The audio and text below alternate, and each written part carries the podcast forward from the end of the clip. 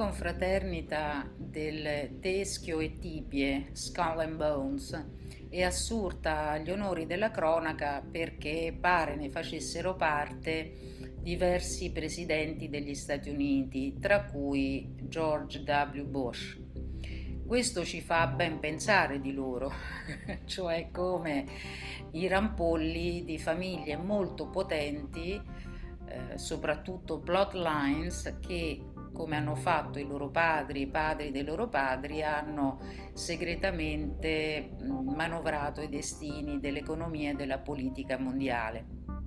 Quindi le università erano, se da una parte erano un posto dove riunirsi per imparare qualcosa, ma soprattutto erano dei posti dove coltivare quelle amicizie e quei legami di una vita.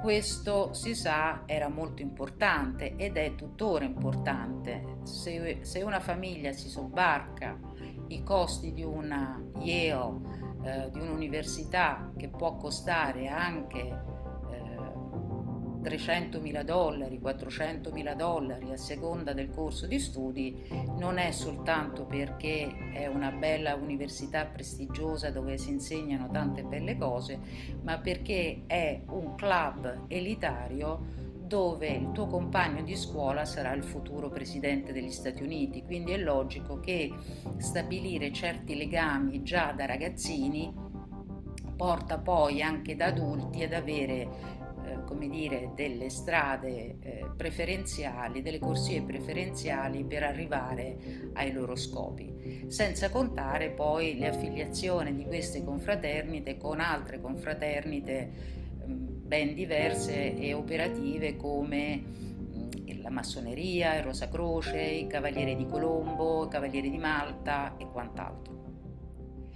Ma da dove deriva questo simbolo della, te, della skull and bones, teschio e tibie? Deriva, tanto per cambiare, dai templari. Eh, vabbè, si parla sempre di loro, come diceva Umberto Eco, alzi un sasso e ci trovi i templari sotto. I sepolcri dei cavalieri templari quasi sempre erano, eh, avevano un'effigie del teschio e tibie.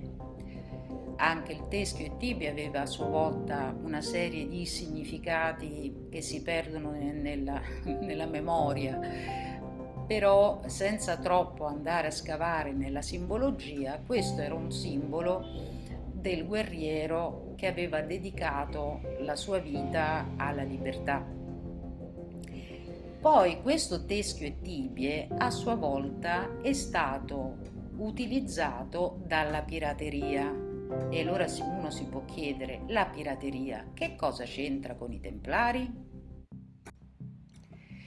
Molti autori fanno risalire la pirateria dal 300 in poi, dal 1300 in poi, fanno risalire la pirateria alla caduta dell'ordine templare. Perché? Perché l'ordine templare aveva una flotta da guerra e una flotta commerciale molto efficiente, molto numerosa, molto ricca.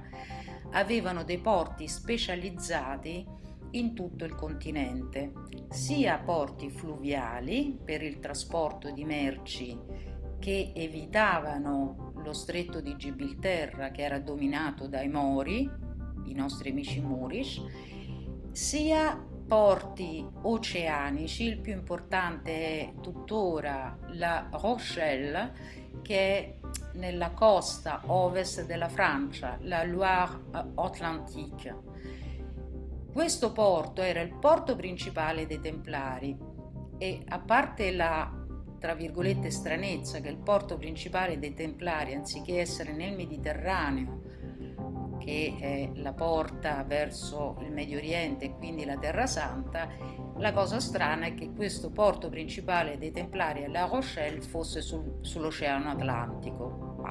E quindi anche questo ha lasciato aperte molte ipotesi sui loro viaggi negli Stati Uniti, quelli che poi diventarono gli Stati Uniti. Ma per tornare a Skull and Bones e ai pirati, quando l'ordine è caduto, automaticamente, subito dopo, contestualmente, i pirati hanno cominciato a invadere i mari e guarda caso a eh, attaccare solo le navi dei paesi, dei ducati o dei regni che erano affiliati o al Vaticano o alleati del Vaticano, come per esempio gli spagnoli. Quindi eh, si avvicinavano alle navi e le attaccavano e ne prendevano ovviamente sia l'equipaggio che eh, le merci. Loro utilizzavano questa bandiera Skull and Bones, cioè teschio e tibie, che si chiama Jolly Roger. E Jolly Roger perché? Chi era questo Jolly Roger? Chi è questo allegro ruggero? Il conte Ruggero I, morendo nel 1101, aveva lasciato la Sicilia al figlio Ruggero II, vissuto tra il 1095 e il 1154. Questo è Jolly Roger, che la storia ci ha tramandato come il leggendario autore di una e, eh, proprietario di una grande flotta.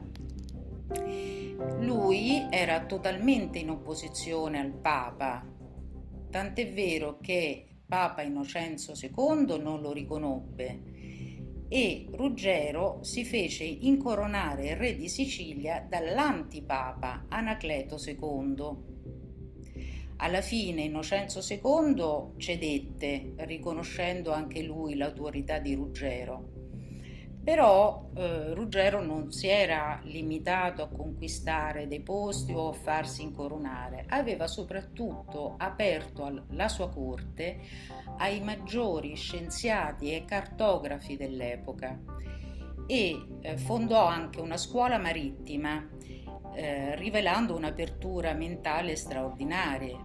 E grazie all'isolamento garantitogli dalle condizioni geografiche in Sicilia, non essendo a stretto contatto col Vaticano, lui invitò alla sua scuola astronomi, navigatori, studiosi arabi ed ebrei che interpellava come esperti e consulenti. Il più noto è il geografo arabo Ibn Idrisi, il quale, lavorando alla corte di Ruggero, ideò il disco celeste e il disco terrestre, che erano realizzati in argento, sui quali erano rappresentate tutte le conoscenze astronomiche e geografiche del tempo. Insieme, infatti, sia Ibn Idrisi che Ruggero II sono stati gli autori di un importante manuale di navigazione dal titolo Al-Rohari. Quindi la flotta templare che era stata dispersa dalla condanna papale si rivoltò contro il Papa e prese come simbolo Ruggero II che si era rivoltato contro il Papa e aveva aperto la sua corte alla conoscenza.